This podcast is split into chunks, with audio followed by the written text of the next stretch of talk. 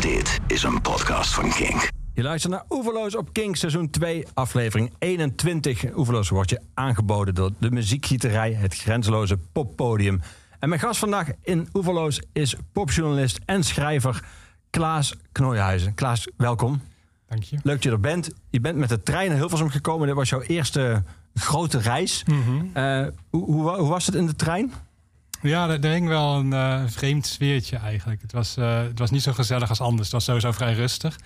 Maar eh, ja, iedereen houdt natuurlijk die afstand. En, Met hoeveel zaten jullie in een coupé? ik denk met een man of vijf of zo. Oké. Ja, Dus net niet één per bank. Bij één bank moesten er dan twee. ja, ja, ongeveer, ja. Ja, het was nog, het was nog pre-mondkapje, dus dat viel dan ook Ja, mee. dat viel mee, ja. ja. Maar er zat wel iemand te hoesten en te rochelen een eindje verderop. Dat vond ik toch ook wel, eh, wel onprettig. Zo. Ja. Terwijl hij zat op zich vrij, vrij ver bij me vandaan. Maar ja, ik zat niet helemaal lekker. Nee, Nee. fijn dat je er bent. Dat je ongeschonden hier bent gekomen. Ja, ja. We gaan het hebben over eh, Geel is de kleur van de zomer, jouw debuutroman die Mhm. deze week verscheen. En we gaan het ook hebben over muziek, want je bent naast schrijver ook popjournalist. Eh, je schrijft voor, voor verschillende eh, bladen en eh, kranten, voor Trouw, voor Oor, voor Vice, voor Nieuwe Revue regelmatig. Dus je bent een allround freelancer. Ja. dus we gaan het hebben over muziek die met je roman te maken heeft, maar ook muziek die gewoon met jou te maken heeft. Ik wil beginnen met een nummer, als je dat goed vindt, dat in jouw roman langskomt. Dit is een nummer van eh, het debuutalbum van Frans Ferdinand. En het is een nummer waar je ook in eh, je schrijft. Dat eigenlijk een soort van nummer was wat een beetje aan vasthing aan de plaat. Dat is nooit een single geweest. Dus ook nooit een hit geweest.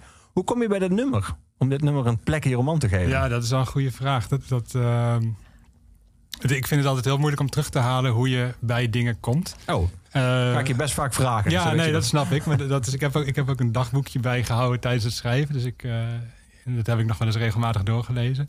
Maar de- hier staan geen aantekeningen over. Maar het er komt volgens mij ervan dat er op een gegeven moment in, het, in de roman een, eh, een eh, spel voorkomt. Dat de hoofdpersoon speelt met zijn studievrienden. Dat noemen ze Gavrilootje. En dat Ja. gaat over uh, Gavrilo-principe. Dat is een heel ingewikkeld drankspel waar, waar ik de regels niet van uit zal leggen. Dat heb ik zelf verzonnen. Ehm, en eh nou ja, Gavrilo-principe, zoals je weet, heeft Frans Ferdinand vermoord, de aartsbisschop, of nee, de aartshertog, denk ik. ja. Eh, die, eh, eh, die zijn naam later heeft, of waaraan de band Frans Ferdinand zijn naam heeft ontleend.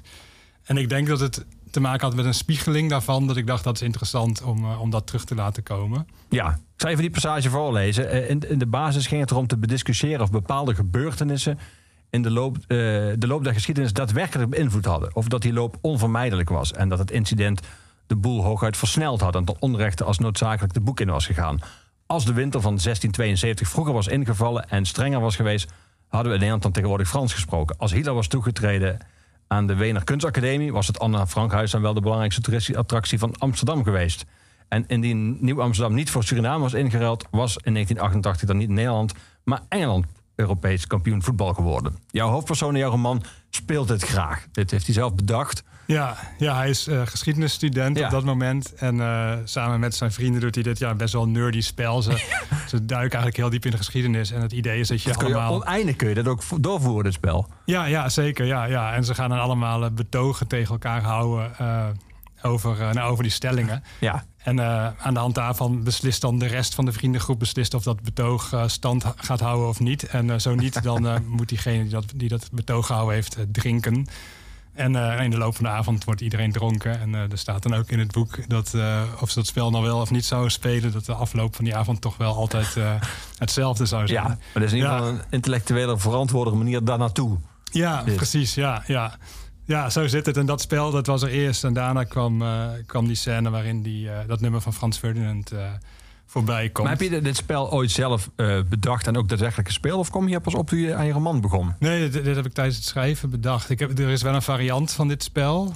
Of dit, is, dit spel is een variant op een bestaand, spe- bestaand spel. Dat is een soort ja, een kaartspel eigenlijk, waarmee je ja, eigenlijk hetzelfde doet. Want het idee van dit spel en dus ook van het bestaande spel is dat je een kaart trekt. En die kaart die staat dan voor een bepaalde regel. Bijvoorbeeld eh, dat je niet meer mag praten of niet meer mag wijzen en zo. En als je dat dan wel doet, dan moet je drinken. En ehm, dit is eigenlijk een soort extra laag wat, erbij, eh, wat ik erbij bij bedacht heb. Ja. ja, Cheating on You is dat nummer dat in een roman voorkomt. Dat wordt aangevraagd bij de hoofdpersoon als die uh, staat te draaien of te draaien in een, eh, in een club. Daar gaan we straks nog verder over praten. Ehm, wat is jouw eigen verhouding met Frans Ferdinand? Was jij, was jij in het begin uh, toen dat debuut uitkwam, viel jij meteen voor die band? Ja, eigenlijk wel. Ja, ik heb ze toen denk ik op London Calling gezien voor het eerst. En dat was echt vroeg dus. Ja, ja. Ja, ik ben er altijd vroeg bij uh, natuurlijk. Hoewel ik toen volgens mij nog, nog geen uh, journalist was.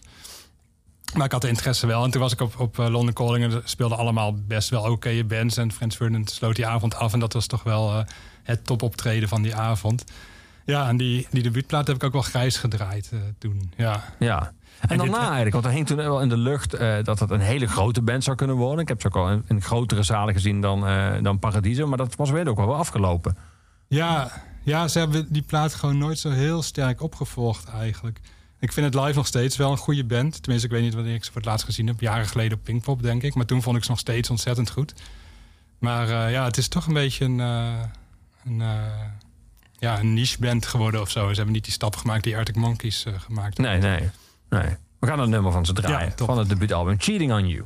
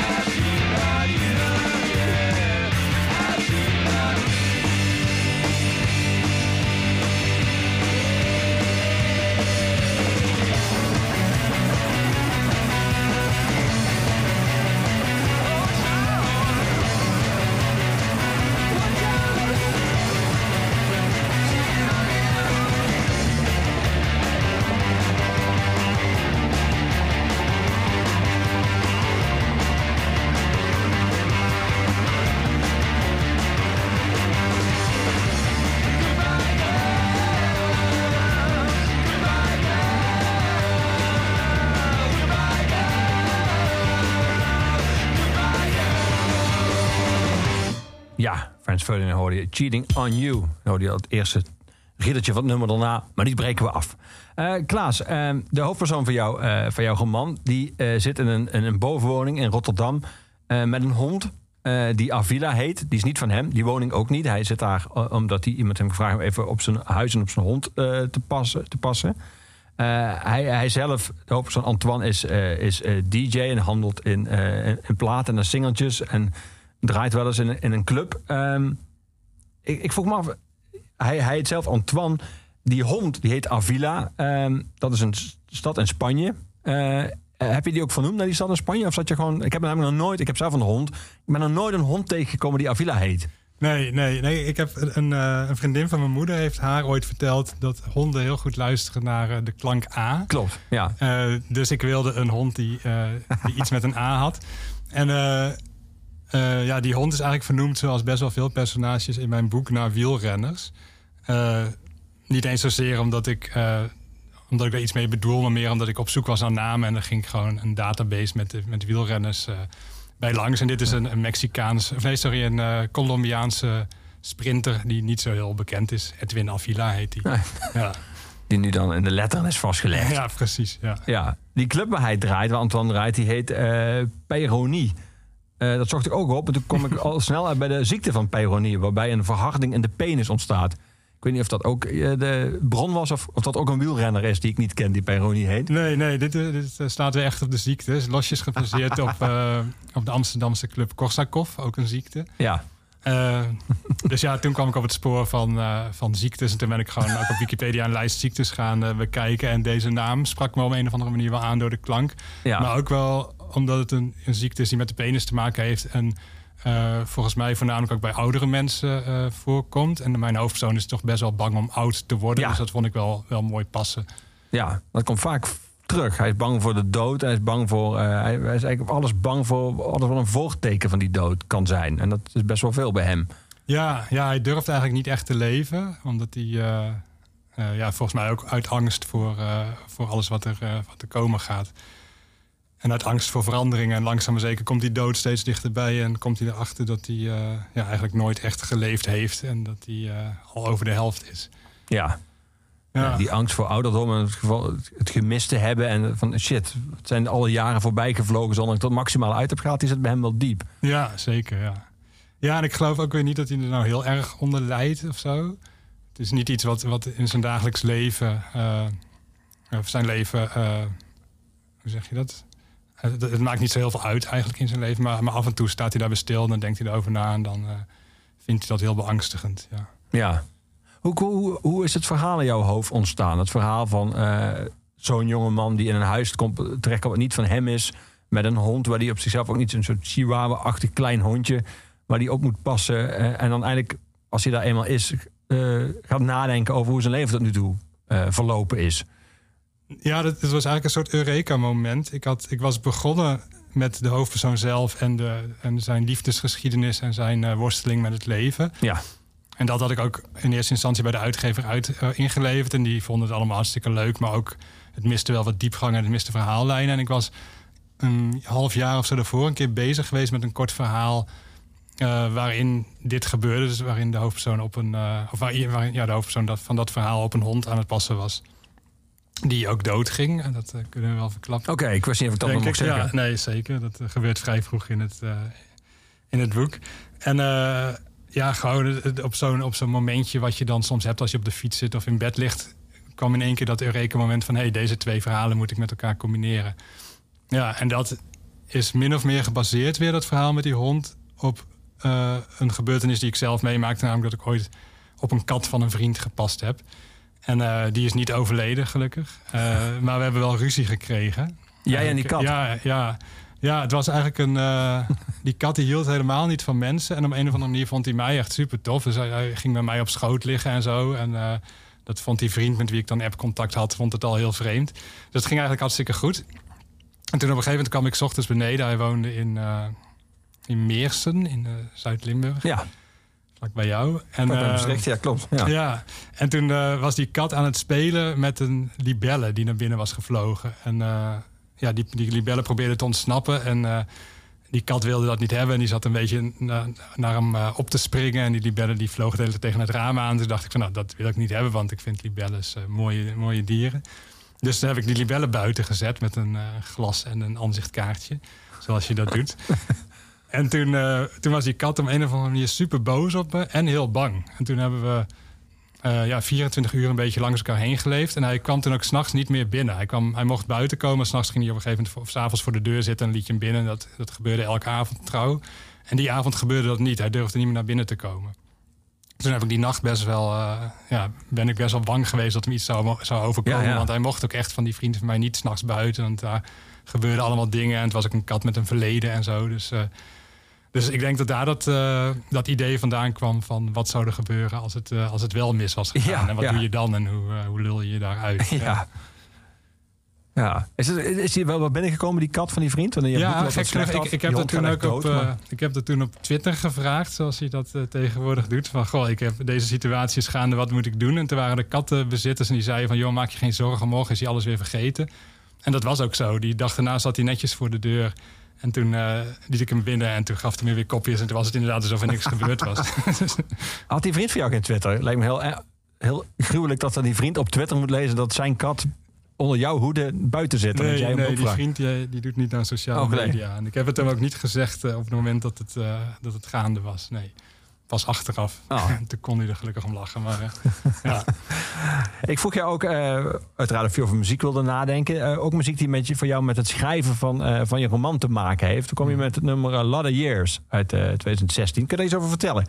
Ja, ja, dat is een nummer van Ace Brock, een rapper die ik erg bewonder. Ja, van die Impossible Kid. Ja, precies. Ja, ja het is een, een rapper, ja, een backpackers rapper zoals ze dat dan noemen. Dus iemand die, eh, die heel intelligent en heel, veel, heel intelligent is, heel veel moeilijke woorden gebruikt en echt helemaal losgezogen is van de straatcultuur waar hip-hop eigenlijk ooit eh, ontstaan is. En eh, ja, die, die heeft een nummer. Die maakt dus altijd hele ingewikkelde muziek met heel veel moeilijke woorden waar ik eigenlijk bijna niks van begrijp. Mijn Engels is niet, niet toereikend en mijn kennis van de Amerikaanse cultuur al helemaal niet. Eh, maar hij heeft dan ook een nummer gemaakt dat heet Lot of Years. En dat is eigenlijk een heel, heel eenvoudig nummer. Dat is ook omdat hij de laatste jaren eigenlijk steeds eh, simpelere teksten eh, heeft. En dat gaat over, een, over hemzelf. Hij, hij komt een, een juice place, hoe zeg je dat? Een, een sappenwinkel Mhm. komt hij binnen. En eh, er staat een meisje achter de toonbank met lange dreadlocks. En eh, er is een andere klant en die vraagt dan van... Goh, mooie dreads, eh, hoe lang heeft dat geduurd?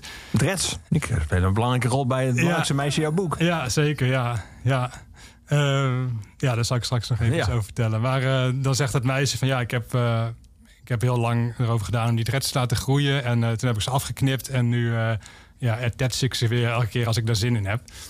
En dan zegt eh Ace Rock, die is dan echt flabbergasted. Die denkt van, wow, wat de fuck is hier gaande? Wat, eh, wat, is hier, wat, wat doet de jeugd tegenwoordig? Die snapt daar helemaal niks van. Dat vind ik al heel grappig, omdat het eigenlijk een heel klein eh, dingetje is natuurlijk.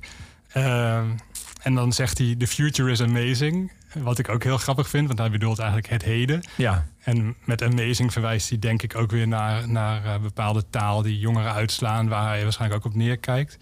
Ehm, I feel so fucking old, zegt hij dan.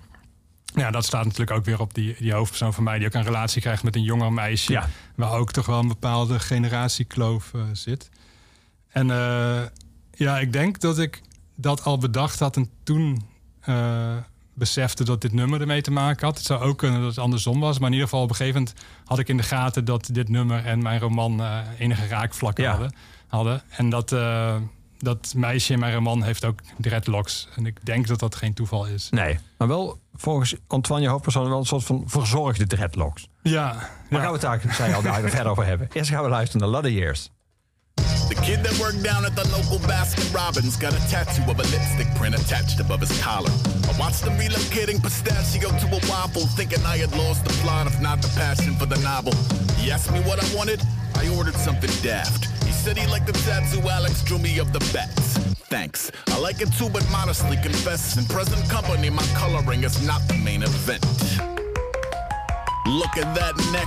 The message is immediate. The guy F chicks. I spent a lot of years making friends with cool artists. So when they drew me tattoos, I could truly feel important. Now some 22 year old inside a cube of brick and mortar got me questioning my morals in their corny pecking order.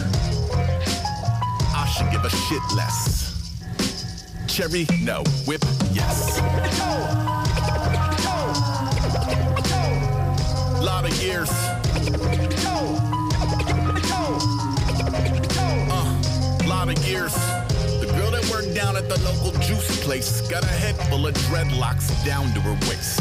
I watched her at the spinach to the ginger to the grapes. My hair was underwhelming, my juice was many years it took the girl to grow the crop. It took a lot of years and then eventually I cut them, kept them, reattached them anytime I want them. My mind's fucking blown. The future is amazing. I feel so fucking old. I bet you clone your pets and ride a hoverboard to work. I used a folding map to find the juice place in the first. These kids are running wild. I'm still recovering from church. You should have seen me in the 90s. I could ollie up a curb. Should have seen me in the 80s. I was bumping new edition, dragging acne into Hades. Lot of years. Know what I mean? Lot of years. Question. If I died in my apartment like a rat in a cage, would the neighbors smell the corpse before the Ja, A$AP Rock. Hij was al afgelopen. Maar ik zat er met jou te praten. Ik draai hem rustig weg.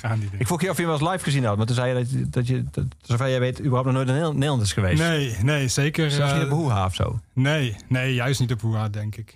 Boeha is toch meer, eh, meer straat en, eh, en hij is meer eh, ja, academie of zo. Ja, denk niet dat hij daar heel goed Sage passen. Francis-achtig zelfs ook wel. Ja, zeker. Ja. Ja, in die hoek valt hij. Ja. Ja, Is hij ook wel, heeft hij ook wel muziek meegemaakt.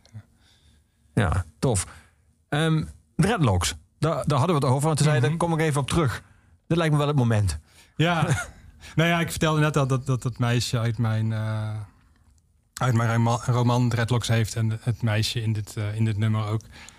Eh, dus ja, eigenlijk was dat het denk ik waar ik op terug wilde komen. Ja. Ja, hoe kwam zij eh, tot leven?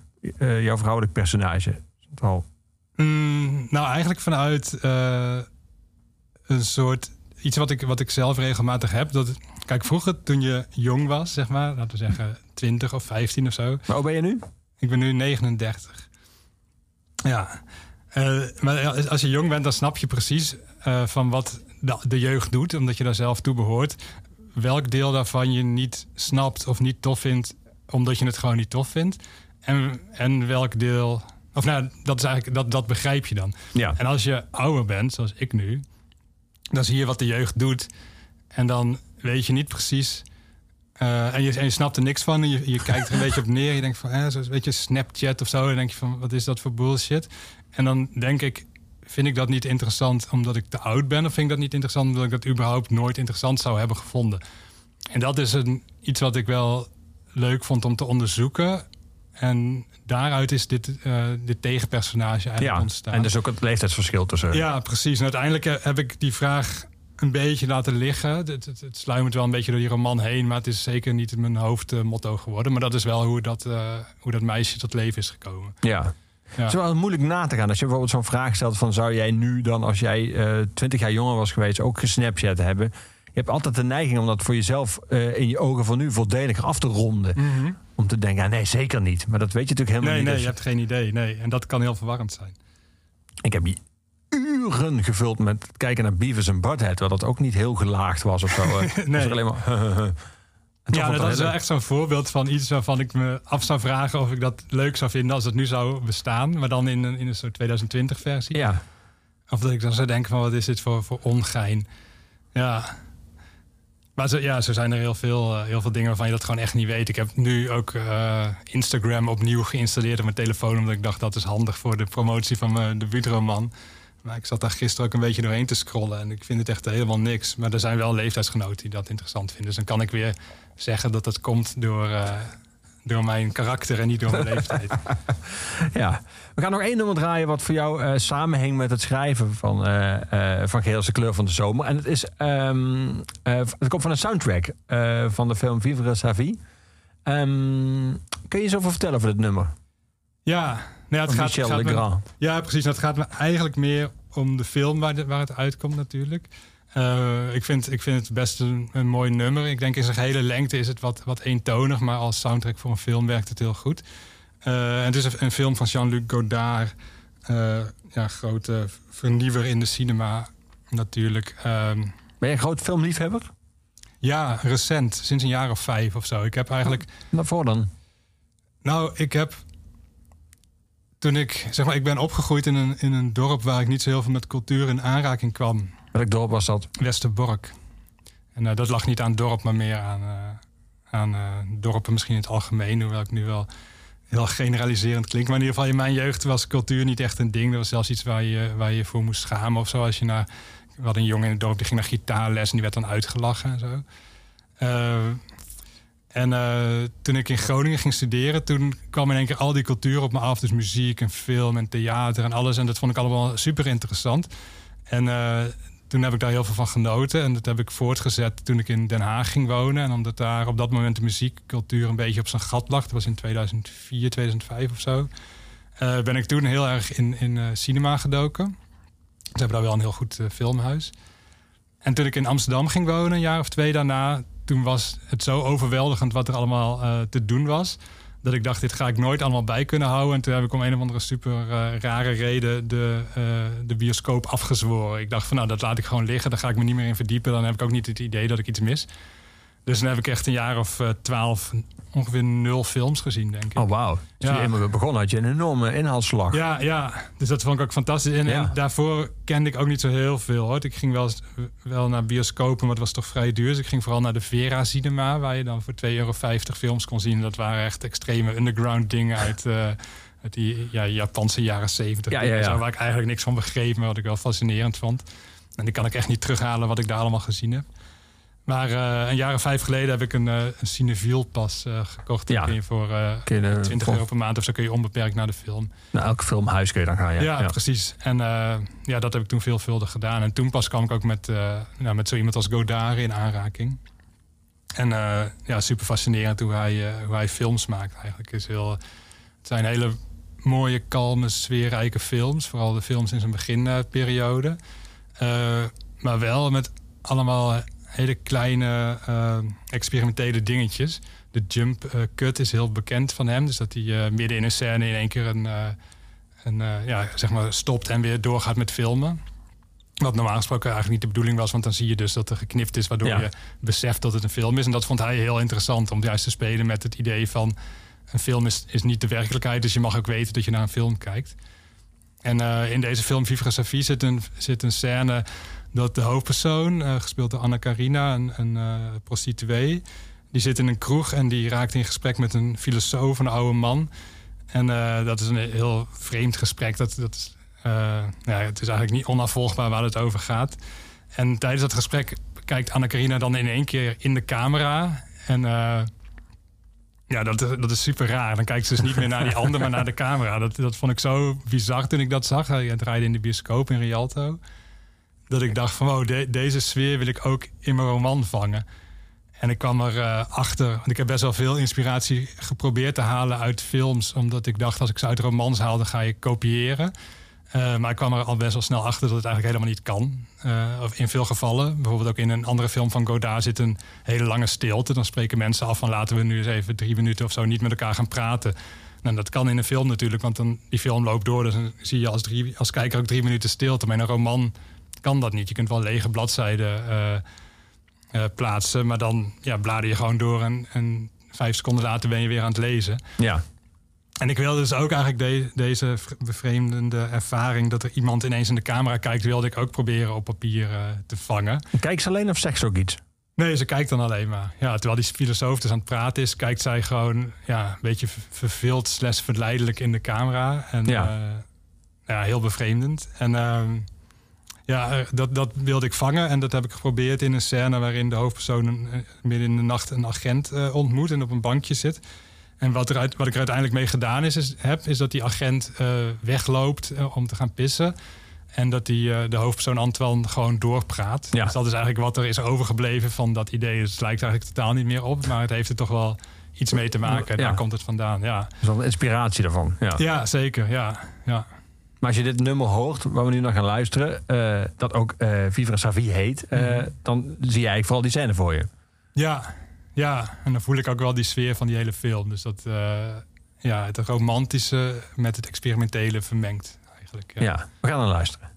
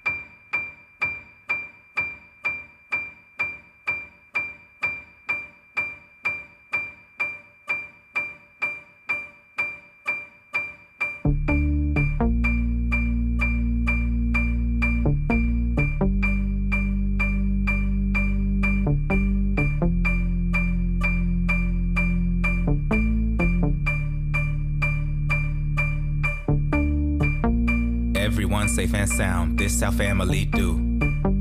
Only homies around, everyone here is crew. Something foul in the air, something feeling askew. Wind is in the pipes, is that whistle calling for you? Don't holler, it's cool. Windows boarded and sealed, doors are bolted and locked. Product cooking on pace, weaponry fully stocked. Bodies sleeping in shifts, other bodies keep watch. Bullets of an antibody cop running up in the spot. The pop, the pop, drop, the lights are drop low. Something shot from the trees. Went straight through the front door. Homie dropped to his knees. Blood seeping from his neck as he struggled to breathe. Wooden floor stained wet, gets off the more that he bleeds. He leaves, believe, didn't know when something was coming, but it creeping on the come up. Now it's right up in your face. Face it, let it resonate up in your bone a minute. When you shiver, make a sliver big enough for it to have a space. Ripped, life slipping away, maybe you can make it out with just a little bit of grace. But it truly doesn't give a fuck about the fear you feeling. It is here to make you understand that nothing is safe. Nothing is, nothing is safe. Nothing is sacred. Nothing is safe. Nothing to pray for. Nothing is safe. Nothing is, nothing is. Cut the light and stay low. All is quiet and still. Peering through the window, staring over the field. Scent of death in the air. Nothing out there looks real. Close the homie's eyes now is not the time to be feeling really load up. Furniture, low walls, barricade you inside. Lose the lights in the hallways, everyone gon' be fine. Phone that no one should call starts to ring in one time. Homies' eyes slide to it, then the wall split from the outside. The air rushes in, it's cold as fuck. Bullets slapping like hell. My homie struck down, the mission has failed. The wood is split, splintered chandelier falls and smashes. Hard glass and steel everywhere, and every throat screams in protest. You all are dying, and really will anyone care? Truth like death comes for everyone. Barely had to summon what was coming. It was creeping on the come up, that was right up in your face. Face it, let it resonate up in your bone a minute. When you shiver, make us live a big enough for it to have a space. Ripped, life slipping away, maybe you can make it out with just a little bit of grace. But it truly doesn't give a fuck about the fear you're feeling. It is here to make you understand that nothing is safe. Nothing is, nothing is safe. Nothing is sacred. Nothing is safe. Nothing to pray for. Nothing is safe. Nothing is, nothing is. Death is coming for you, but you already knew that. Thought the clicker brought you some safety up in this pack. But that didn't add up, back up, stand up, strike a pose. What you get up, that's what they like, you suppose. They go rack up, stack up, that stuff that you stole. But the fact of status wrapped up in black coat caskets cannot be ignored. Running so fast, it had an award. Homies got gas for cash from that score. Y'all could have made a dash just after one more. So you put up on the gas and smash round the corner. Only one man was sent to the coroner. Wasn't part of the plan, but damn, the fast forward whip was too quick to flip and fast forward. With the past smashed every wall, pillar, and floorboard. Ashes to ashes, dust in the lung. Fire now on everything, gasoline been poured. Last piece of action for you to come. Just catch a glance of what could have done. There's something about how we walks remind you of someone. You look and see a gun, a man with no face, a golden halo that could be the sun. Long ago you saw me what was coming, it was creeping on a come up, now it's right up in your face. Face it, let it resonate up in your bone a minute. When you shiver, make us live a big enough for it to have a space. Ripped, life, slipping away, maybe you can make it out with just a little bit of grace. But it truly doesn't give a fuck about the fear you're feeling. It is here to make you understand that nothing is safe. Nothing is, nothing is safe.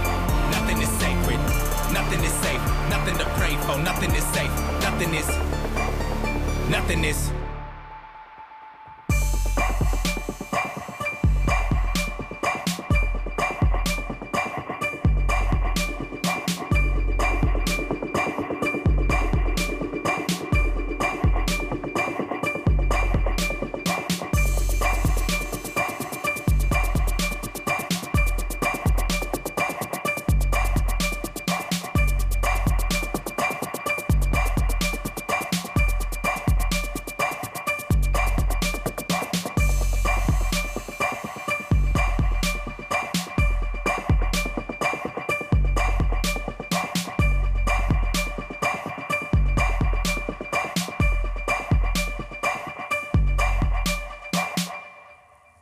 De Nothing is Safe. Altijd gaaf. Die platen van hem klinken altijd zo diep. Ja. Altijd een goed moment om te testen of je een subwoofer hebt, of die werkt. en wat je verhouding met je buren is. Ehm, ik vroeg je namelijk ook of jij wilde nadenken over muziek die jij eh, eigenlijk nu, in deze tijd, de quarantainetijd, meer draait of veel draait of ermee te maken heeft. En toen noemde hij onder meer dit nummer. En vanwege de titel, Nothing is Safe? Of zit er ook iets in die sfeer die op deze manier bij deze tijd past? Nou, allebei. Ik, ik vond het wel, eh, wel grappig dat, het, eh, dat die titel inderdaad lijkt te slaan op, eh, op deze tijd. Terwijl het, het album is van vorig jaar. Ja. Dus toen was er nog niet, niets bekend over corona. Dat bestond zelfs nog niet. Maar de- ja, dat is natuurlijk grappig. Maar ik draai het nu vaak. en sinds, eigenlijk sinds het uit is gekomen, het album. Omdat ik met een soort experimentje bezig ben voor mezelf.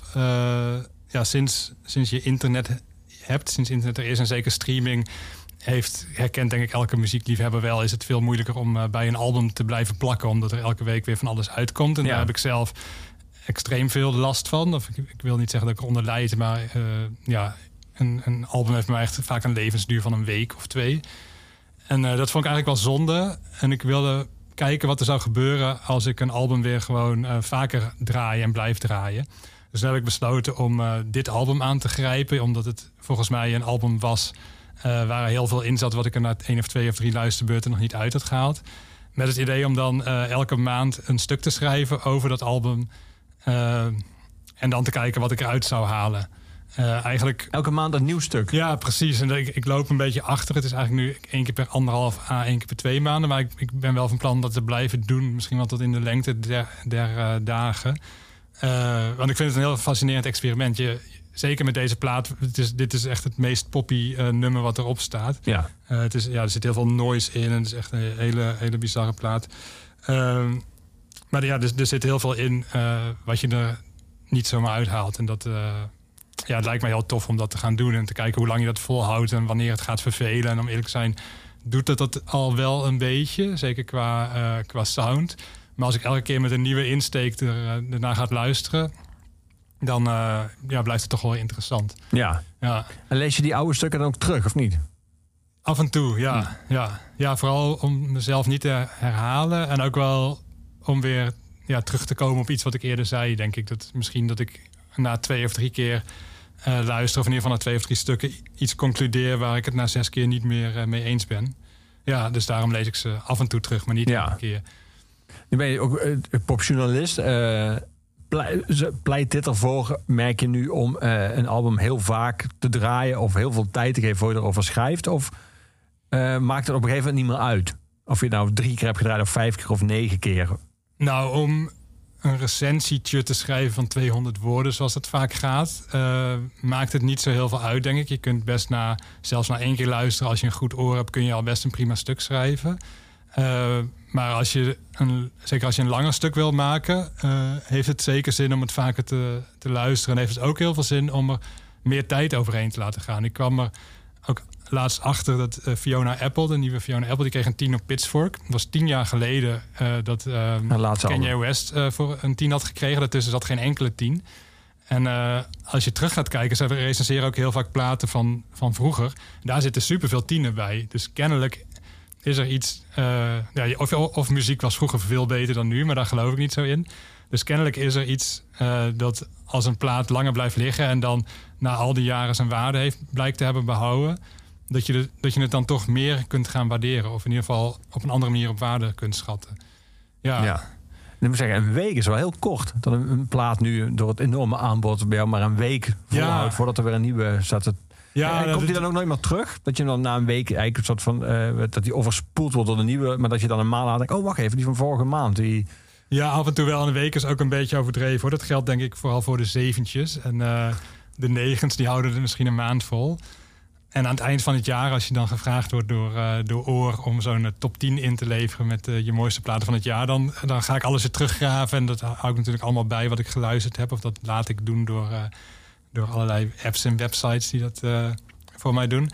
En dan ga ik alles nog een keertje beluisteren. En dan, dat wordt dan een hele melancholische maand altijd. en Dat is ook december, hè? Dat ja, past er een precies. beetje bij. Ja, ja, en als dat dan voorbij is, dan begin ik ook weer met een schone lei. En dan eh, gebeurt het ja, af en toe dat ik weer door iets nieuws op het spoor word gezet van iets ouds. Of dat ik denk van, oh, dit lijkt een beetje daarop. En dan draai ik in één keer weer een plaat uit 2016, wat een eeuwigheid geleden lijkt. Ja, die verhouding die Antoine heeft met melancholie... en met het verstrijken der jaren... en met het nadenken over hoeveel van je leven al voorbij is... eh, zit, zit daar veel van in jou? nou, het bestaat zoals het in mij, zoals het denk ik in elk mens bestaat. Maar ik heb het bij hem wel gigantisch uitvergroot. Bij hem is het echt, eh, ja, het, het- een belangrijk deel van zijn karakter. En bij mij is het er, bestaat het, maar is het niet heel belangrijk. Nee. Dus die man eh, in, in wiens huis hij verkeert en op wiens hond hij past, dat is niet echt per se een hele goede vriend van. Dat is de manager die hij ooit heeft gehad eh, bij, eh, bij, een, bij een baantje. eh, bij een buizenfirma. Ja. Laten we eens even jou, wat, wat zijn alle vakantiebaantjes die jij hebt gehad? Waar heb je allemaal zo al gewerkt tijdens jouw. Oh, ik heb er gigantisch veel gehad. Ja? Ik, ben, ja, ik ben begonnen als afwashulp waar? in, in Westerbork in een restaurant. Was ik best goed in ook. Vond ik ook erg leuk om gewoon keihard te zwoegen. En, We gaan dan kun je ook best van jezelf zeggen voor afvalshulp. Dus het klinkt, klinkt niet meteen heel onbescheiden of zo. Nee, nee. Klopt, ik zou niet zo snel zeggen dat ik een hele goede popjournalist ben. Maar eh ja, afvalshulp daar had ik wel eh, talent voor. Ja. ja, dus dat heb ik gedaan. En verder heel veel van dat soort van post rondbrengen en zo, dat soort baantjes. En ook wel wat gekkere dingen. Ik heb een keer eh, een middag brieven in een envelop gedaan... ergens bij een van de bedrijven op de Zuidas... Waar, een, eh, waar ook iemand was vrijgemaakt. We moesten dat met z'n vieren doen of zo. Er is ook iemand vrijgemaakt eh, bij dat bedrijf... om, om dat een beetje te, te supervisen. En het was een man die ja, die volgens mij niet heel hoog op de, op de ladder stond in dat bedrijf. En die was heel erg trots eh, dat hij dat mocht doen. Maar die voelde zich ook heel verantwoordelijk. En die had echt een heel plan bedacht hoe wij dan die brieven in die envelop moesten doen. Terwijl het eigenlijk heel eenvoudig werk was. Er was helemaal niet nodig dat er iemand bij stond. maar dat vond ik heel aandoenlijk om te zien. Ja, dat heb ik gedaan. En ehm, het leukste baantje was denk ik toen ik studeerde in Groningen. Toen, moest ik, eh, toen werden de, de treindiensten in, het, in Noord-Nederland die werden aanbesteed. Ja. En toen eh, was er een van de kandidaten die heeft toen een bureau eh, in de arm genomen om te kijken hoeveel passagiers er nou eigenlijk in die treinen zitten. En toen eh, ben ik op uh, ja, wekenlang op stationnetjes in Noord-Groningen gaan zitten om uh, bij elke trein die daar stopte te tellen hoeveel mensen er in en uitstapten. Ja. ja. En dat waren er dan meestal nul of één of soms twee. er kwam dan één trein per uur. Maar je kreeg daar best wel oké okay voor betaald. En je kreeg waren... uur betaald, maar dat uur moest je alleen maar één trein tellen. Ja, precies. wat deed die, die andere 59 minuten dan? Ja, een beetje lezen en een beetje door die dorpjes rondlopen en zo. En dan snel weer op trein terug voor de volgende. Ja, ja je moest op tijd terug zijn. En, en het was dan ook nog zo dat er, dat er sommige stations waren waar dan twee treinen tegelijk kwamen. En daar zaten we dan met z'n tweeën, omdat je natuurlijk anders uh, in de war zou raken. Dus ja, uh, ja dat, dan hing je daar gewoon een beetje rond met iemand die je niet kende. Dus dan had je daar gewoon een hele dag best wel lol met een vreemde. En uh, ja, dat werd ook heel flauw natuurlijk. Dan gingen we muntjes op de rails leggen en zo. En uh, dat soort dingen. Maar ik vond het vooral heel grappig dat je in feite niks aan het doen was. En dan toch uh, 7,50 euro per uur of zo kreeg. Wat heel veel geld was voor een student natuurlijk. Bruto. Ja, ja. ja, dat dan weer wel. Hebben ze uiteindelijk gewonnen? Is dit de partij Ik gewonnen? weet niet, dat was, uh, was anoniem allemaal. Dus oh, ik weet okay. eigenlijk niet voor, voor welke opdrachtgever ik dat deed. Ook nog niet? Oh, helemaal grappig nee. dat je niet eens weet. Je weet wel wat je doet, maar je weet helemaal niet voor ja. wie. Of waar, ja, je weet al weg toe, maar niet voor wie. Ja, ja, gelukkig wist ik wel waartoe. Ja, anders krijg je hele gevaarlijke praktijken ja, ik uh, vroeg jou welke muziek jij draaide deze quarantaine. Clipping was daar één van, met Nothing is Safe. Dat hele album, dus weten we nu uh, dat je nog steeds elke maand beschrijft. Ja. Uh, die andere is van Desire, neem ik aan, Maria. Um, een album van dit jaar. Het album heet ook Desire. Um, hoe, hoe ken je haar? ja, ik denk via misschien een recensie op Pitchfork. Ik Hmm. heb nog even teruggezocht en, en ze is daar gerecenseerd. Dus ik denk dat ik het daarvan ken. Um, Lees maar, jij veel, ben je, uh, word jij veel beïnvloed in jouw luistergedrag door, door recensies en door stukken in bladen en op websites en zo over popmuziek? Nou, ik kijk vooral waarover geschreven wordt. En ik lees het niet zo heel veel. Er zijn een paar journalisten die ik graag lees, ongeacht uh, waar ze over schrijven. Maar ik lees niet al die, uh, al die doorvrochte pitchfork recensies. Maar ik check wel altijd elke week of zo waar ze over hebben geschreven. En dan check ik die muziek als ik het niet ken. Dus op die manier kom ik aan, uh, aan nieuwe dingen. En dat is denk ik ook waarom ik dit wilde laten horen. Want ik, ik zei net dat het zo jammer is dat. Of dat het, dat het ergens jammer is dat, je, dat albums zo'n zo korte levensduur ja. hebben. Uh, waardoor misschien uh, mensen nu zouden kunnen denken dat ik uh, het internet afkeur of zo. Maar dit is eigenlijk juist een van de, van de voordelen. En die wegen wat mij betreft zeker op tegen de nadelen van het internet. Want deze persoon, dit is een, een zangeres of een muzikante uit Zuid-Afrika. die ja, muziek maakt zoals ik het nog nooit gehoord heb. En het is eigenlijk helemaal niet populair. Ik zag nu dat het in een playlist opgenomen is van uh, uh, die zangeres van The Knife op Spotify. Okay.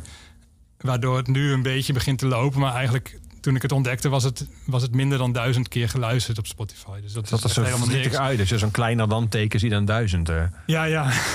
dat is altijd heel zonde, ja. Maar ik vind het dus wel heel, heel En dat was, mooi. na die, en dat was overigens na die Pitchfork recensie. Ja, ja.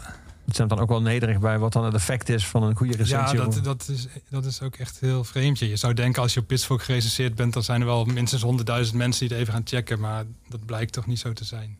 Nee. Maar ik vind het dus wel heel mooi dat, dat door internet... dat je nu ineens iemand kan beluisteren die in Zuid-Afrika woont... en daar echt tot de absolute underground behoort. En zelfs daar waarschijnlijk totaal geen bekendheid heeft. Dat je nu dan door al die lijntjes die er, eh, die er uitgelegd zijn... op het www eh, mee in aanraking kan komen. Dat vind ik echt fantastisch. Ja, we gaan naar de lijst van het album Desire.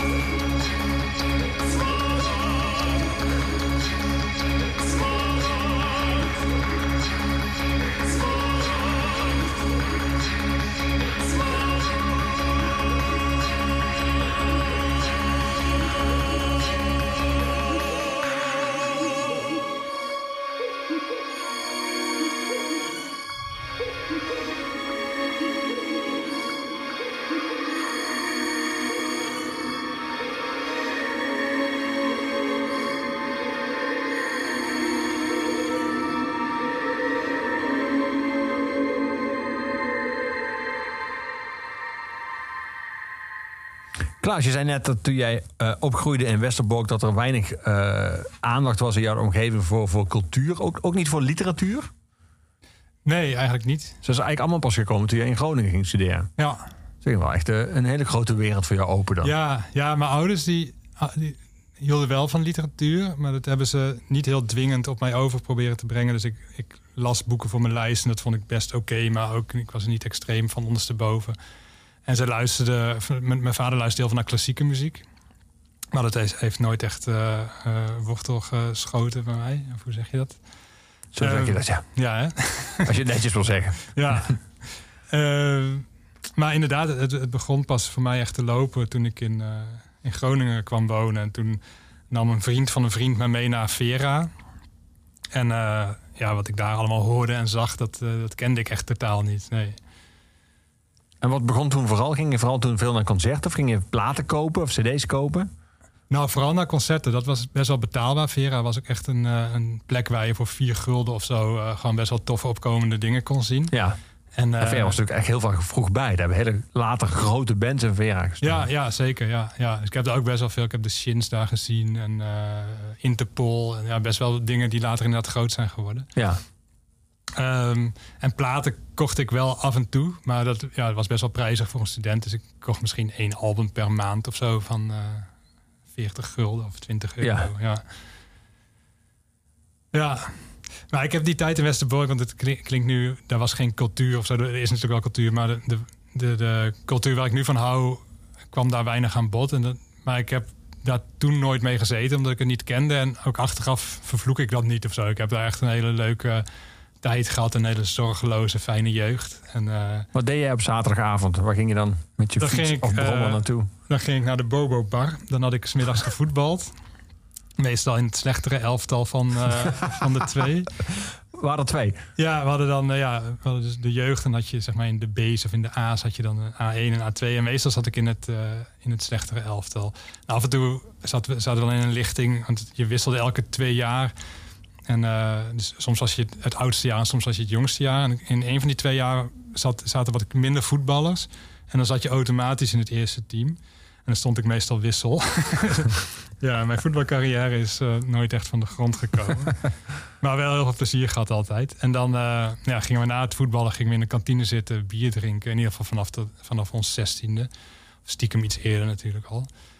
En, eh, en dan s'avonds ging ik naar de Bobo Bar. Dat was een lokale eh, tent. Die was, En die was in Westerbork zelf. ja, die was in Westerbork zelf. En daar kwam dan de jeugd. En dan ging je eh, ja, meestal niet dansen, want dat was niet echt de bedoeling. Maar langs de kant staan en kijken naar de meisjes die wel dansten. En dan bier drinken. En dan naar buiten om te plassen. Want dat deed je natuurlijk niet op de wc, dat deed je achter de kerk. En dan, toen ik iets ouder was, ging ik daarna naar Skopje. Dat was een, een grotere bar dancing in Bijlen. Na, na het dorp eh, dat ernaast lag. Dus dat was wel te fietsen. Nee, ja, dat was heel goed te fietsen. Het was 7 kilometer, maar om een of andere rare reden... waar ik echt mijn twijfels bij heb waarom we dat deden... gingen we altijd met het discobusje. Daar moest je super lang op wachten. En eh, dat was... Ja, op de heenweg viel het nog wel mee. Wou zeggen, ging het discobusje ook terug dan? Ja, die ging Nachts. wel terug, maar je, je had volgens mij twee of drie discobusjes. En die gingen dan vanaf vier uur of half vijf als, als kopje afgelopen was. En dan ging je daar buiten staan wachten. En dan gingen ze, waren die twee of drie busjes die reden dan heen en weer tussen al die kleine dorpjes die daar in de buurt eh, lagen. En als je het eerste busje naar Westerbork miste. En dat gebeurde vrij gemakkelijk, omdat er tientallen mensen naar Westerbork moesten. En eh, er konden maar acht mensen in het busje. dus eh, helemaal aan het begin hadden ze nog een soort een busje zonder banken en werden die werd het helemaal volgestouwd. Maar op een gegeven moment was er een keer een ongeluk, was er een deur open ge- gegaan. Onderweg was er iemand uitgevallen. Dus toen mocht dat niet meer. Het mocht natuurlijk sowieso al niet. Dus toen mochten er maar acht mensen in zo'n busje. En eh, dus dat duurde een eeuwigheid voordat iedereen thuis was. Dus op het begin was dat nog heel leuk. Dan zat je, stond je er buiten, was je allemaal dronken en dan stond je daar te keten. En op een gegeven moment was het half zeven en stond je daar nog steeds te wachten. en dat werd, werd vrij treurig eigenlijk. Dus ik snap ook niet waarom we niet gewoon op de fiets gingen. Want het was echt, eh, ja, het was zeven kilometer. Dat is helemaal niks. Nee. Zou dat nog steeds zo zijn, denk je? Of is, eh, zijn die plekken die je net beschrijft, die bar en... eh, Nou, ik, zijn die er überhaupt niet meer? De Skopje bestaat niet meer. En de Bobobar denk ik wel. En daar zal ongetwijfeld niet zo heel veel veranderd zijn. Maar eh, nee, ik begrijp dat de bar dancing een beetje uit is eigenlijk. Dat, Ja. dat was al gaande voordat de alcoholleeftijd naar 18 was verhoogd. Maar dat was volgens mij wel de genadeslag. Dus nu, ja, ik weet niet wat, wat de jeugd tegenwoordig doet. Wat werd er ge- gedraaid in Skopje en een Bobo-bar voor muziek? Eh, ja, eigenlijk een mix van vrij commerciële dingen die in de top 40 stonden. En het maakte ook niet zo heel veel uit of dat eh eh, Eurohouse was of Marco Borsato. Dat ging gewoon allemaal door elkaar. Er was wel veel aandacht voor jaren 70 en 80 rock. Kiss en zo werd heel veel gedraaid en dat soort bands. Maar ook wel wel, zeker in de latere jaren, wat, wat meer trance en zo. DJ Chesto en wat meer de Slam FM-achtige muziek. En in de periode dat er uh, dat Gabber in was, werd dat ook wel uh, gedraaid. Ja. ja. We hadden ook Gabbers in Westerbork. Ja, maar niet. Er waren wel mensen die, die hun hoofd kaal schoren en, en naar gabbermuziek luisterden. Dat deed ik zelf ook eigenlijk onafgebroken in een bepaalde periode in mijn leven. maar er waren volgens mij niet zo heel veel mensen die ook naar feesten gingen en zo. Dus het stond een beetje, zeg maar, die cultuur die je dan op televisie zag bij Hakken op TMF en zo. Dat, dat, daar keken we wel naar, maar daar deden we niet aan mee. Maar we luisterden wel die Thunderdome CD's altijd bij het zwembad uh, op onze uh, boomboxen. Zo, ja. maar dan nam toen jij eenmaal in Groningen kwam en in Vera terecht kwam, nam jouw muzieksmaak dan een soort radicale afslag naar links. Uh, ja, extreem. Ja. ja, ik kende dus, ik luisterde dus heel veel naar Gabber en ik had wel een vriendje dat naar punk luisterde. Dat was best wel een uitzondering. En uh, daar vond ik niet zo heel veel aan. Die luisterde naar No Effects en zo, al die skatepunk. Dat ja. vond ik wel aardig, maar deed me niet heel veel. Maar hij luisterde ook naar door Possie en dat vond ik wel heel erg tof. En, uh, en later ben ik ook wel met, met Wood en Clan via een ander vriendje in aanraking gekomen. Dat vond ik ook wel, uh, wel tof. Maar daar hield het ook wel op, ja. En toen ik in, in Groningen kwam wonen, toen ben ik eigenlijk... Dus vanuit dat ben ik in één keer ja. ja in het diepe gedoken. En in één keer ja, in de extreme underground terechtgekomen eigenlijk. Dat, dat was ook wel gek toen ik muziekjournalist ging worden... dat ik eigenlijk die hele basis die iedereen heeft... van Bob Dylan en Foo Fighters zo... ik kende al die muziek niet. Ik wist dat, die, dat het bestond. Ik had wel eens wat singles gehoord, maar ik heb dat nooit doorlopen. Dus voor mij, uh, voor mij was ook alles volslagen uh, onduidelijk... hoe, hoe bands aan hun... Uh, inspiratie kwamen. Ja, zeg maar. ja. ik, ik dacht dat het allemaal gewoon volstrekt origineel was al die underground bandjes, maar dat was gewoon allemaal Joy Division. Grappig dat je zowel op uh, filmgebied als op muziekgebied dan uh, op een, wel op een, weliswaar op een ander punt in je leven zo'n enorme inhaalslag hebt kunnen maken. Ja. ja. Ja, zeker. Maar het is ook wel gek dat ik er toen kennelijk zo klaar voor was. Dat ik ook geen, geen stepping stones meer nodig had. Dus ik heb ook, ook op filmgebied heb ik ook heel Hollywood eigenlijk overgeslagen. Ja. Ja. We gaan muziek draaien. Een band uh, die voor jou veel betekend heeft in jouw leven. Niet per se samenhangen met de huidige coronatijd. Uh, Blond Redhead gaan we draaien. Ga ik draaien. Elephant Woman. Waarom, waarom deze? Waarom dit nummer?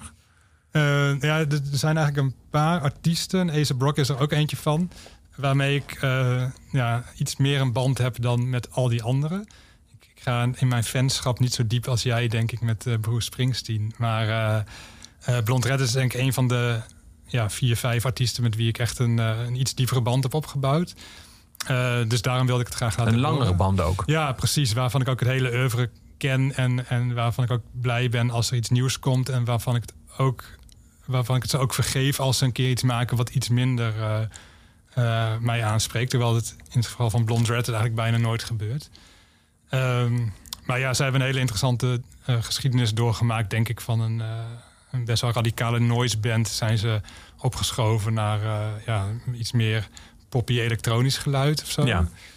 Maar het is nooit echt heel ja, toegankelijk wil ik niet zeggen, maar het is, het is nooit heel mainstream geworden of zo. Ze hebben altijd Nee. een beetje een rare twist gegeven aan nummers. Het komt door, ja, doordat ze eh, gekke akkoorden achter elkaar zetten, wat andere artiesten niet doen. Ze hebben net afwijkende ritmes en eh, de zang. Ze hebben twee zangers, een zanger en een zangeres. En vooral de zangeres, Kazu Makino, die, ja, die vlecht haar, eh, haar zanglijnen op een hele gekke manier eigenlijk om de, eh, om de melodieën heen. En ja, dat, dat vind ik super interessant. En dat is ook wel wat ik nu ook met clipping aan het doen ben, denk ik. Dus iets dieper in muziek duiken en kijken wat voor geheimen zich allemaal openbaren. Eh, je, je leest toch vaak in recensies dat ze zeggen van oh, dit is een groei briljant. En als je vaker luistert, dan openbaren zich steeds meer geheimen. En meestal denk ik van ja, na, na twee luisterbeurten heb ik die geheimen allemaal ontrafeld. En bij Blond is dat niet het geval. Ik heb het idee dat daar echt veel meer in zit dan ik, er, eh, dan ik eruit heb gehaald. En daarom is het een van de artiesten waar ik naar kan blijven luisteren. Ja. Ja, en dit nummer vind ik, vind ik heel mooi. En heel, eh, heeft, een, heeft een extra diepe lading, omdat het geschreven is eh, nadat eh Kazu, de zangeres, eh, een ongeluk heeft gehad met een paard. Ze is uh, vervent paardrijder en ze houdt ook heel erg veel van haar paard. En ze is op een gegeven moment afgevallen en, en helemaal vertrapt. Haar hele gezicht lag echt in puin. En daar heeft ze op dit het, het, album waar deze, dit nummer vandaan komt, twee nummers over geschreven die eigenlijk heel vergevensgezind zijn naar haar paard toe. Wat ik heel, heel mooi vind. En ze schrijft dan ook heel. Ja, ze, ze is Japans van oorsprong. en ze, ze heeft eigenlijk een beetje een soort. Ze speelt er een beetje mee. Ze heeft een, een beetje een soort raar soort Engels wat ze spreekt. Terwijl ze uitstekend Engels eh, spreekt. Maar uh, ze woont in New York. Maar, maar ze, ja, ze heeft een soort kinderlijk Engels. En eh, in dit nummer zegt ze ook heel letterlijk dat ze like a rubber man van haar paard valt en op de grond eh, terechtkomt. En dat ze dan vertrapt wordt of zo. Heel puur en heel Ja, ja. mooi. Ja. We gaan het draaien. Elephant Woman heet het nummer. Blonde Redhead.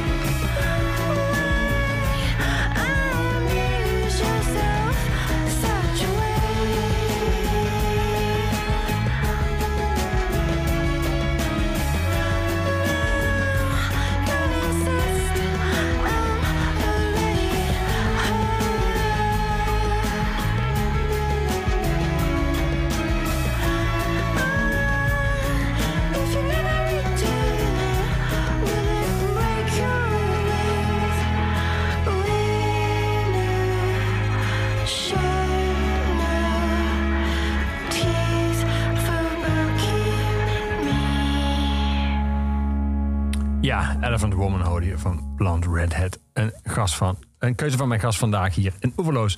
Eh Klaas Knooihuizen. Klaas, op een gaat Antoine uit in een beetje hippe club. eh, en dan eh, wordt hij ontvangen door iemand aan de deur die voor de club werkt... die een opvallende blauwe pleister in zijn nek heeft. En ik moet eerst zeggen in eerste instantie niet helemaal snapte... Wat je daar, waar je naar refereerde. Maar vervolgens wordt hij overgedragen naar het volgende personeelslid... en die heeft dan een pleister op haar neus... Eh, en dan en schrijf jij, eh, de eigenaar van deze tent geloofde dat pleisters minder aanstootgevend zijn dan piercingen en tatoeages die ze verbergen. En dacht ik, oh ja, dat heb ik ook inderdaad wel eens gezien. Dat de mensen dan eh, verplicht werden bij sommige, bij Starbucks zelfs, Ja, bij sommige ja, ja. vestigingen, om dat dan af te dekken. En dat ze van die hele opvallende pleisters droegen. Maar komt dat vaak voor toen je aan het schrijven was, dat je, dit- ik neem aan dat jij dat ook zelf ooit ergens gezien hebt en dat soort van in je achterhoofd hebt opgeslagen en dat je dat opeens kon gebruiken. Eh, had jij zo'n hele lijst van observaties die je in de loop der jaren had gedaan, die opeens bruikbaar bleken in een roman? Nou, die lijst eh, bestond ongetwijfeld, maar dan in mijn hoofd. Ik, heb wel eens, eh, ik ben wel eens met dat soort lijsten begonnen. Dat ik dacht van, oh, als ik iets, iets eh, bedenk, dan moet ik dat eigenlijk onthouden en dan moet ik dat in mijn telefoon zetten of zo. Maar meestal bleef het dan bij één losse opmerking en, en kwam ik er maanden later achter dat ik die ooit gemaakt had, zeg maar. Dus Ja. ik, ben, ik ben niet zo van het lijsten maken. Maar ja, in je, in je hoofd ontstaan dat soort dingen natuurlijk. En ook andersom, dat als je met zo'n roman bezig bent, dat je iets ziet waarvan je denkt van, hé, hey, dit eh, kan ik gebruiken. Ja, en dit heb ik inderdaad ook niet zelf bedacht. Dit heb ik ooit, eh, ooit gezien. En dat verbaasde mij altijd heel erg dat dat gebeurt. Dat er waarschijnlijk een of andere CEO is ergens Ja. in Amerika die het, die het niet vindt kunnen of zo. Vanuit een of andere geloofsovertuiging of zo.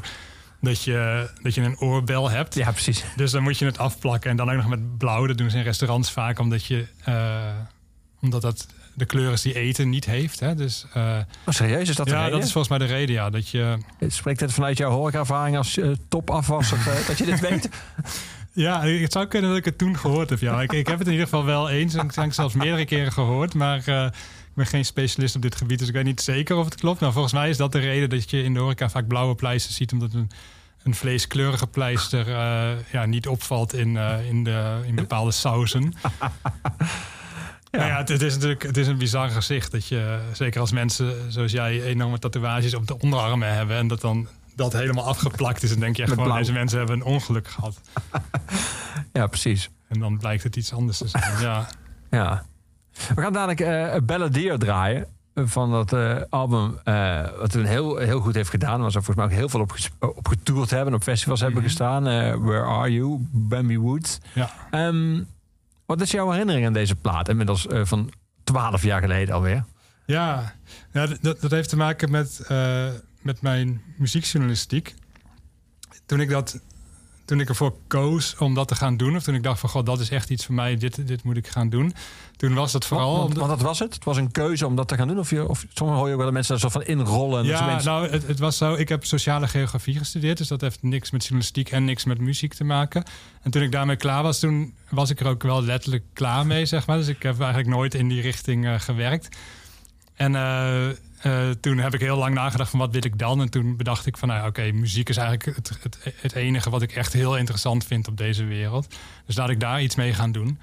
En de, toen ben ik eigenlijk vooral... Ik wilde eigenlijk in eerste instantie programmeur worden. Dat leek me wel tof. En ehm, toen ben ik via een stage na mijn studie... eh, bij de Grote Prijs van Nederland ehm, terechtgekomen. Of tenminste, daar was mijn stage. En daar heb ik heel veel dingen gedaan, waaronder ook persberichten schrijven. En ook, eh, er was een programmaboekje werd daar gemaakt. En dan moest je alle finalisten van de Grote Prijs moest je interviewen. En dat heb ik toen voor een groot deel gedaan. Toen waren die mensen daar heel enthousiast over. En ik, ik vond het zelf ook heel leuk. En toen bleek dat ik ook best wel aardig kon schrijven. Dus toen heb ik, heb ik eigenlijk daar bedacht van... hé, misschien ligt hier dan mijn toekomst. Dus tussen schrijven en, eh, en muziek, dus eh, muziekjournalistiek. En dat wilde ik toen vooral doen, of toen, dat eenmaal in mijn hoofd was gekomen... om mensen te gaan vertellen over muziek die ze niet kennen, weet je wel? Van, Ja. eh, dit ken je niet, dit moet je luisteren. Want ik vond dat er heel veel geschreven werd in de, in de Nederlandse media... over muziek die mij totaal niet interesseerde. En ik dacht dat mijn smaak toch wel eh, een stukje... eh, die, ja, die schat ik wat hoger in dan wat je over het algemeen zag. Dus, ik, dus met die drive wilde ik eigenlijk muziekjournalistiek gaan doen. En toen eh, nou ja, maakte ik via allerlei blogjes en, eh, eh, media waarvoor je niet betaald werd, maakte ik zo mijn stapjes. En op een gegeven moment toen was ik denk ik anderhalf jaar bezig of zo. En toen had ik denk ik nog nooit een betaalde opdracht gedaan. En toen was ik een beetje gedesillusioneerd, omdat bleek dat ik in de praktijk eigenlijk helemaal niet kon schrijven over de muziek waar ik heel graag over wilde schrijven. Omdat niemand daarop zat te wachten. Geen, geen medium wilde dat afdrukken. En ik werd dan af en toe gebeld van, goh, kun je die band interviewen, kun je die band interviewen? En toen werd ik gekoppeld aan Belle Dier. En ik vind dat best aardige muziek, maar ik zou het zelf, ik bedoel, ik vind het hele goede muziek, maar ik vind het, ik zou het zelf nooit opzetten, zeg maar. En, uh, en op dat moment dacht ik van, ja, waarom, waarom doe ik dit eigenlijk nog? Weet je wel, je zit toch eigenlijk geen toekomst in. Nu moet ik naar een band die ik eigenlijk helemaal niet aan wil raden en die heel veel mensen al kennen. Uh, waar slaat dit op? En toen kwam ik daar en toen, toen zat uh, Marinus, Marius, Marinus, Marinus de Goederen, ja. zat daar met zo'n giletje aan. Ook een, een kledingstuk wat ik zelf uh, niet zo snel zou dragen. Toen, toen uh, wist ik eigenlijk op dat moment zeker van... oké, dit gaat gewoon mijn laatste interview worden. Ik overdrijf het misschien een beetje. Maar ja, dit, dit wordt gewoon niks. Ik en de muziekjournalistiek is kennelijk niet voor elkaar gemaakt... want er is een soort... ja, er zijn kennelijk regels die, die niet stroken met mijn, met mijn passie. Dus ging dat gesprek met die jongens aan. Hij was met één of twee bandleden. In het Hard Rock Café ook nog. Een oh plek natuurlijk. En uh, ja, toen, toen, was dat een super interessant gesprek. Ik vond het echt een enorm aardige en bevlogen jongen... die heel goed kon vertellen over uh, de keuzes die hij maakte... en waarom hij uh, ja, waarom die de muziek maakte die hij maakte. En, en er zat dus ook dit nummer bij. Het ging over... Poster Matthew, Child. Ja, precies. Dat gaat over Matthew Shepard, een, uh, een jongen die uh, vermoord is. Uh, de, de, consensus is nu dat het een roofmoord is geweest, maar hij is, omdat hij ook openlijk homoseksueel ja. was, werd heel lang gedacht dat hij om die reden vermoord werd. En hij is ook echt een, een, martelaar van, het, van de homogemeenschap geworden. En dit nummer gaat erover en het, het nummer begint met een stilte van een seconde of 15. En om een of andere reden, ik was echt een onervaren uh, muziekjournalist, uh, greep ik dat aan om een gesprek uh, te beginnen. Want ik zei van ja, als je deze CD dan in de auto draait, dan heb je 15 seconden stilte. En dan denk je dat die stuk is, dus dan zet je hem maar af of zo. Zo'n soort rare vraag had ik. En toen. Wat een praktische insteek had je toen nog. ja. ja, maar toen, toen vertelde hij dus. want ik zei dus letterlijk van. het duurt me een super lange stilte, 15 seconden. En toen zei hij 15 seconden. 18 uur, dat is pas lang. En dat sloeg op, uh, op het aantal uren dat die jongen vastgebonden had gezeten aan een hek. uh, in een soort coma, omdat hij in elkaar geslagen was, waarna hij uh, overleed. Nou ja, toen had ik echt het kippenvel op mijn armen staan. En toen dacht ik van, oké, kennelijk kun je ook hele mooie verhalen vertellen over muziek die je in eerste instantie niet zo interessant vindt. En ja, toen ben ik eigenlijk anders naar die journalistiek gaan kijken. En nu vind ik het ook superleuk om, of sindsdien vind ik het superleuk om te en interessant om te spreken met muzikanten van wie je de muziek misschien in eerste instantie niet zo heel boeiend vindt. Omdat er wel een passie en een verhaal achter zit. Ja. ja. En als ze een giletje dragen, denk je, ach, dat kan ook. ja, precies. Nou, daar ben ik sowieso wel iets minder uh, rigide in geworden. ja, we gaan naar dat nummer luisteren van de Balladeer. Uh, A Poster Child.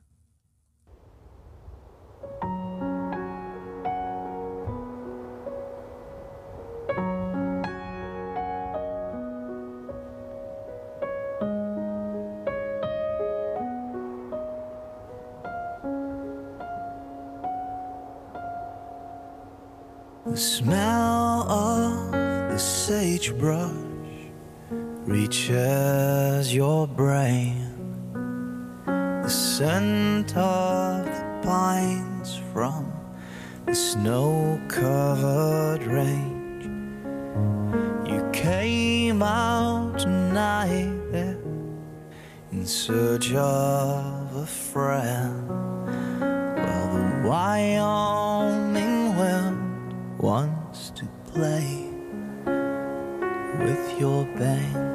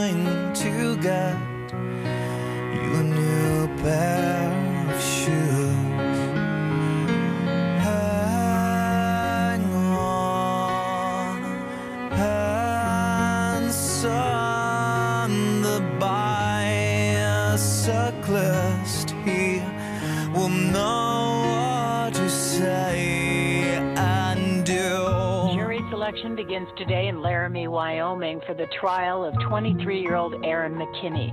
McKinney faces charges of kidnapping, aggravated robbery, and first degree murder in the beating death one year ago of gay University of Wyoming student Matthew Shepard.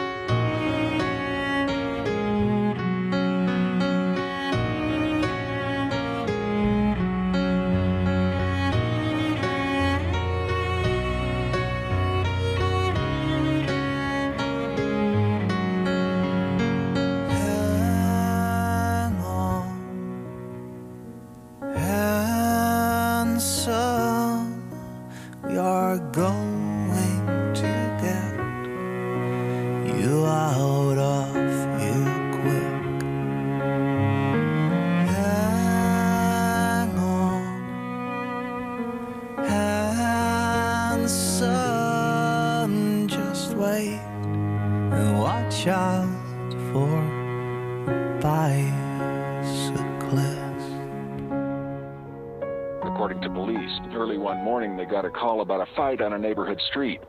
Aaron McKinney and Russell Henderson spotted two young men slashing car tires and got into a brawl. After police broke up the fight, they looked inside McKinney's pickup truck and found Matthew Shepard's credit card, a blood-covered 357 Magnum pistol, and a pair of patent leather shoes. But none of it made any sense until Shepard was found beaten and unconscious and tied to a fence.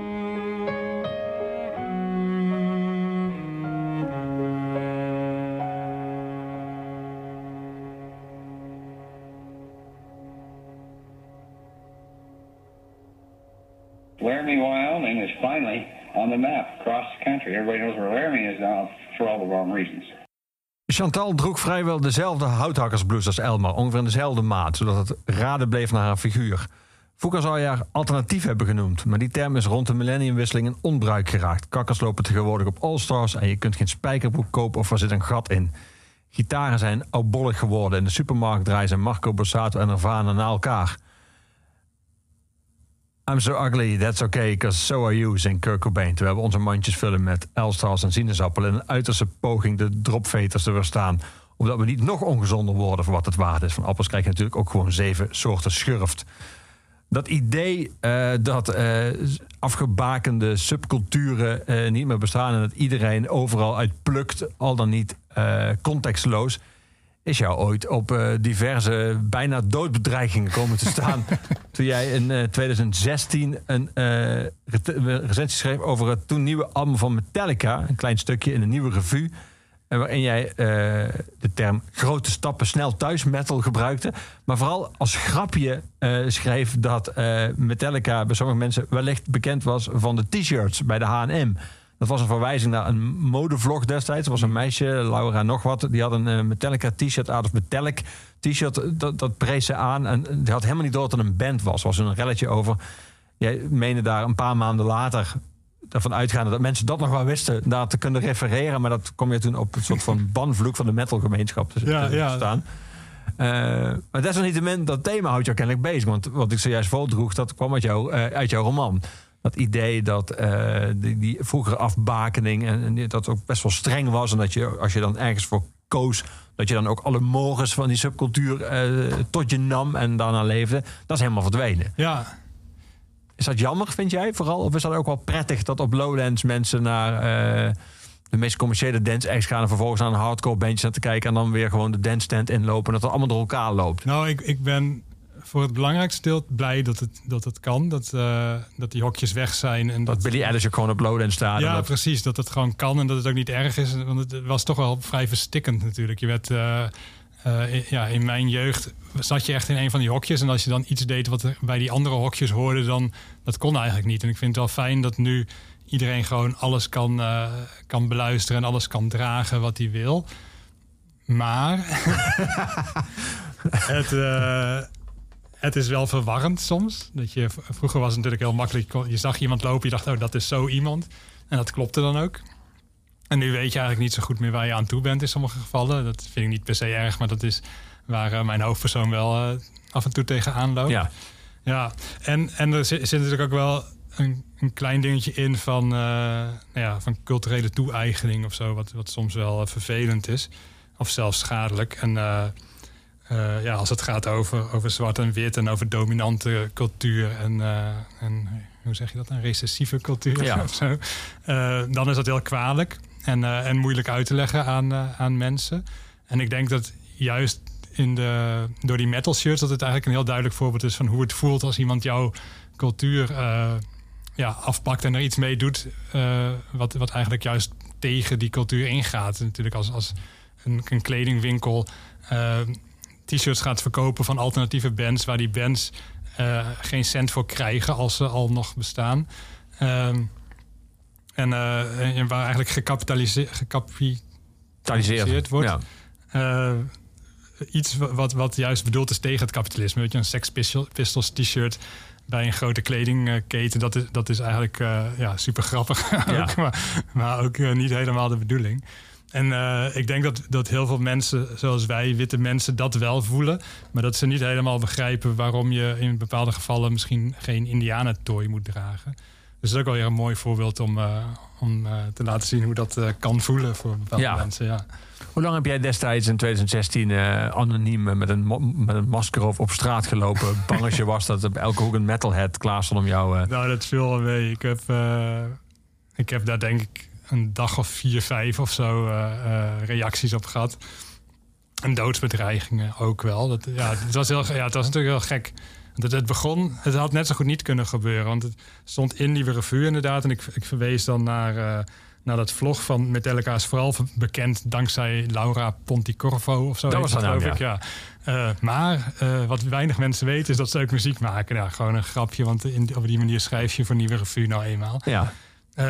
En toen werd dat op een of andere manier dus eh, opgepikt door, door één lezer die dat op zijn Facebook had gezet van nou bij Nieuwe Revue snappen ze of weten ze echt niks van muziek. Waar gaat het heen met de wereld? En hij bedoelde dat niet ironisch. Hij dacht echt, hij had er echt langs, langs gelezen, waardoor heel veel mensen dachten dat ik eh, ja, de metalgemeenschap een hak wilde zetten. Maar dat was natuurlijk ook helemaal niet zo. Ik maakte gewoon een grapje en had, niet, eh, had er niet bij nagedacht dat sommige mensen die eh, ironie die er zeer dik bovenop lag, niet zouden zien. Eh, ja, en, to- en toen stroomde inderdaad mijn, mijn mailbox en vooral eh, mijn eh, DM vol met mensen die zeiden dat ik maar beter niet naar dat en dat dorp kon komen. ja, fascinerend. Maar uiteindelijk heeft het wel goed uitgepakt. Ik heb toen volgens mij, een, het was rond kerstmis geloof ik, ik heb toen op mijn eigen blog een vrij lang betoog geschreven. Een, lang, een soort open brief naar alle Metallica-fans. waarin ik een beetje uitlegde hoe ik het bedoelde. En nou, niet zozeer excuses maakte, maar wel. eh, eh, nou ja ik, ja, ik weet eigenlijk niet eens precies wat ik schreef. Maar toen was het, was het, was de koude, was het kwaad wel uit de lucht. Ja, Toen was je bij welkom in Uden en zit dat. ja precies. Ja, ja. ja, toen moesten ook toch wel mensen om lachen. Ja, Die, die in eerste instantie mij dood wensten. Ja. want zo snel kan dat gaan. Toch wel hilarisch eigenlijk. Blijkbaar, ja. Ja. Maar ehm, eh, is daar een les uit te trekken? Of, of eh, je zou dan kunnen zeggen, dat moet je dus niet meer doen. Aan de andere kant, ja, dan zou je dus elke keer een soort disclaimer moeten. Dan is ironie natuurlijk ook dood. Ja. Als je de ironie moet uitleggen, is het geen ironie meer. Nee, precies. Nee, ik denk dat je dat gewoon moet blijven doen. En, maar dat je wel moet nadenken wat voor effect het zou kunnen hebben. En misschien ook wel wat je ermee bedoelt. Weet je wel? Want als je doet alsof iets ironie is, maar eigenlijk bedoel je wel dat, eh, nou ja, dat een bepaalde doelgroep eh, naar zijn eigen land moet opkrassen bijvoorbeeld, dan is het wel, wel zeker schadelijk. Dus je moet wel nadenken bij wat je schrijft. Maar als het over eh, t-shirts en Metallica gaat, vind ik dat het nog steeds eh, kan. Ja. We gaan muziek draaien uit de tijd dat jij nog helemaal wappie in de discobus stapte. Of erop Ja. stond te wachten. uit de gabbertijd. Chosen Few gaan we draaien met Name of the DJ. Mhm. Die staat op het album dat jij ongetwijfeld je bezit hebt. Pussy Lounge editie 2017. Eh, drie nummers voor eh, Break the Tent af van Defense. Ja. Ehm, wat is jouw associatie met, met überhaupt Gabber en, en Name of the DJ? Is dat eh, helemaal te leiden alleen maar tot die tijd toen? Of is er nog iets van blijven hangen? Eh, nou, ik, ik luisterde dat in die tijd echt onafgebroken. Ik had eh, vanaf Thunderdome 14 had ik alle cd's in huis gehaald. Ik denk ook maar tot Thunderdome 19 of zo. Maar dat was dan eh, twee jaar lang, wat heel lang voelt als je 15, 16 bent. Ja. En, en met terugwerkende kracht heb ik toen ook eigenlijk alle oude Thunderdomes eh, aangeschaft. eh, in de Rams voor eh 2 euro. Dat was wel fijn dat de Thunderdome tijd al een beetje voorbij was. En dat Toen ik er nog in zat. aankakken, ja, precies. Ehm, en, en ja, dus toen heb ik het heel veel gedraaid. En, en nadien, dus in, ook in deze tijd, zet ik nog wel eens iets op. Een, een compilatiealbum. om te kijken wat er van over is gebleven. En dan blijkt het ongeveer nou, 10 tot 20 procent maximaal... eigenlijk de tijd best wel goed doorstaan heeft... en nog steeds best om aan te horen is. Er blijkt ook wel heel veel troep tussen te zitten... Maar het meest opvallende is dat het in die tijd echt heel heftige muziek was. Echt muziek van de duivel. Zo werd het ook aangeprezen. Ja. Natuurlijk met heel veel verwijzingen naar de dood en naar de hel en zo. En als je het nu hoort, is het eigenlijk ontzettend vrolijke muziek. En best wel tam en braaf. En ja, zelfs een beetje belachelijk nu en dan. Ja, maar dit is, eh, dit is een van de nummers die... eh, de- dit was toen een heel grote hit. Dus in 1995 of zo. En... eh, en ook een van de nummers die wel de, de tand des tijds doorstaan heeft, wat mij betreft. Er zit Ja. wel meer in dan alleen een, eh een basdrum en een simpel melodietje. En muziek die daar nu op teruggrijpt. bijvoorbeeld, jaren geleden was dat natuurlijk Atari Teenage Riot. Zat er best wel gabber beats in. Maar nu bijvoorbeeld je broer, bijvoorbeeld, die heel, som, een deel van de Nederlandse hip-hop eh, is duidelijk ook wel beïnvloed door Gabber. En laat Gabber invloeden eh, toe. Ja, Je broer refereert ook vaak aan de duivel en zo. Eh, Raakt dat jou op de een of andere manier meer? Omdat het dat nog soort van teruggrijpen op iets wat ooit tot jouw muzikaal idioom hoort? ja, dat denk ik wel. Dat ik, daardoor, dat ik het daardoor begrijp. En, en niet als, als, als domme herrie of zo neerzet. Dus ik, ik snap wel wat je, wat, wat je broer daarmee bedoelt. Ik vind wel dat het tegenwoordig veel als feestmuziek gebruikt wordt. En, en eh, als ja, leeghoofdige eh, muziek. En dat is jammer, maar ik vind het ook wel interessant dat het ook weer... eh, ook eigenlijk weer in de, in de arty hoek ook opduikt. Dus niet, niet zozeer bij je broer dan, maar bij nou, een, een artiest, bijvoorbeeld Catnap heet zij. Een, ja, vrij, ook een beetje een left field artiest. Die, ik weet eigenlijk niet waar ze vandaan komt. Speelde vorig jaar Best Kept Secret. En die laat ook weer dat soort ritmes toe in haar muziek. Maar dan op een, eh, ja, ook weer op een, op een heel vernieuwende manier. Ja. Ja, We gaan nu even terug naar de roots. Hè? ja Klaas, we gaan naar de Chosen Few, Name of the DJ.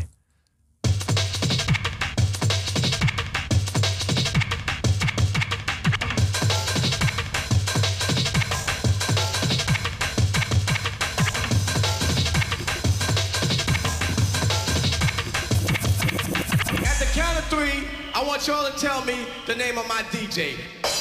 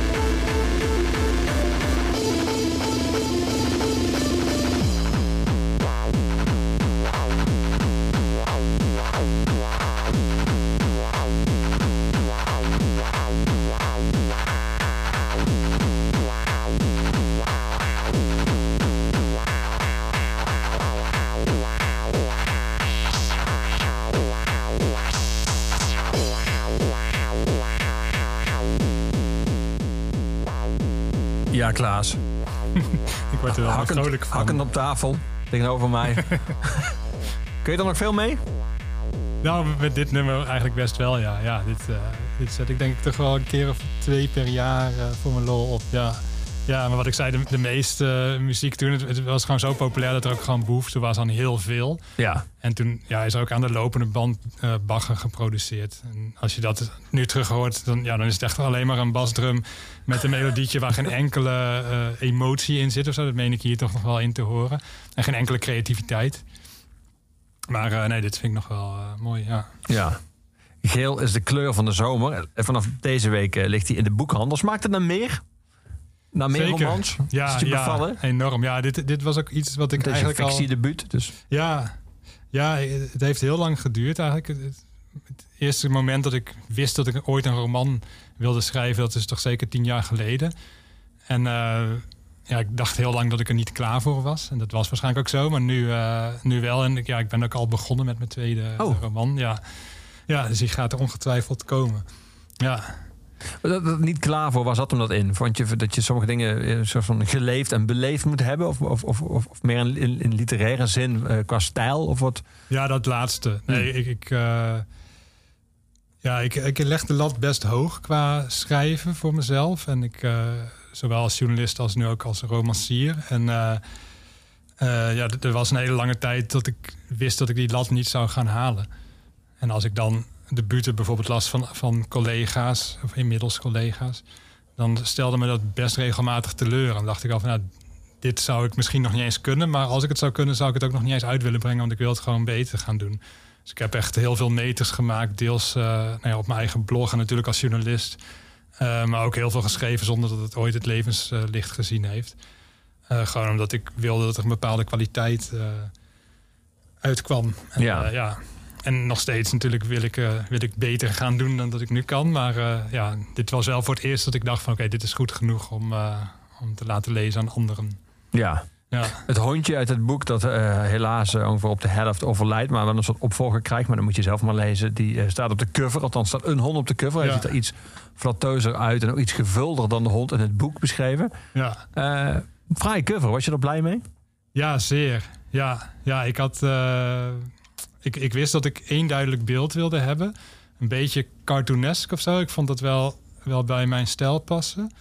Ehm, en ik had onder andere de covers van eh Kurt Vonnegut eh, als, als inspiratiebron meegegeven aan de ontwerper. Ik had ook zelf iets getekend, maar daar stond een wattenstaafje op in plaats van een hond. Omdat ik zelf nou helemaal geen, eh, geen hond kan tekenen. En dat werd echt nou ja, met afgrijzen ontvangen, dat, dat ontwerp. Maar toen dit, toen dit eh, wattenstaafje door een hond was, was vervangen, was het eigenlijk in één keer eh, heel mooi. Ja. Dus ik heb, er, ik, heb er, eh, ik heb het een beetje kunnen sturen. Maar ik, ja, ik ben super blij hoe het, hoe het eruit ziet. Ook hoe dat hondje kijkt. Hij Ja. kijkt achterom en zit, ondanks dat het maar twee lijntjes zijn, zit er toch heel veel in die blik, vind ik. Ja, ik Ja. ben eh, super blij mee. Ja. Tof. Geel is de kleur van de zomer, uitgever door Thomas Rap. Ligt nu in de boekhandel. Klaas, dankjewel dat jij was. Ja. Eh, we zijn aangekomen bij het einde van deze oeverloosje. Aangeboden door de muziekgieterij, het grenzeloze muziekpodium. En het laatste woord van iedere oeverloos is aan onze huisdichter postuum. Aan Luc de Vos, dus is van Gorky. En ik moest wel dit nummer uitzoeken, vind ik. eh, bij, eh, als een, een man in de studio zit die jarenlang heeft moeten wachten, al dan niet vruchten op de discobus. Dan moeten we de disco action versie draaien van Kom het toch halen. Hier is Gorky ter afsluiting van deze oeverloos.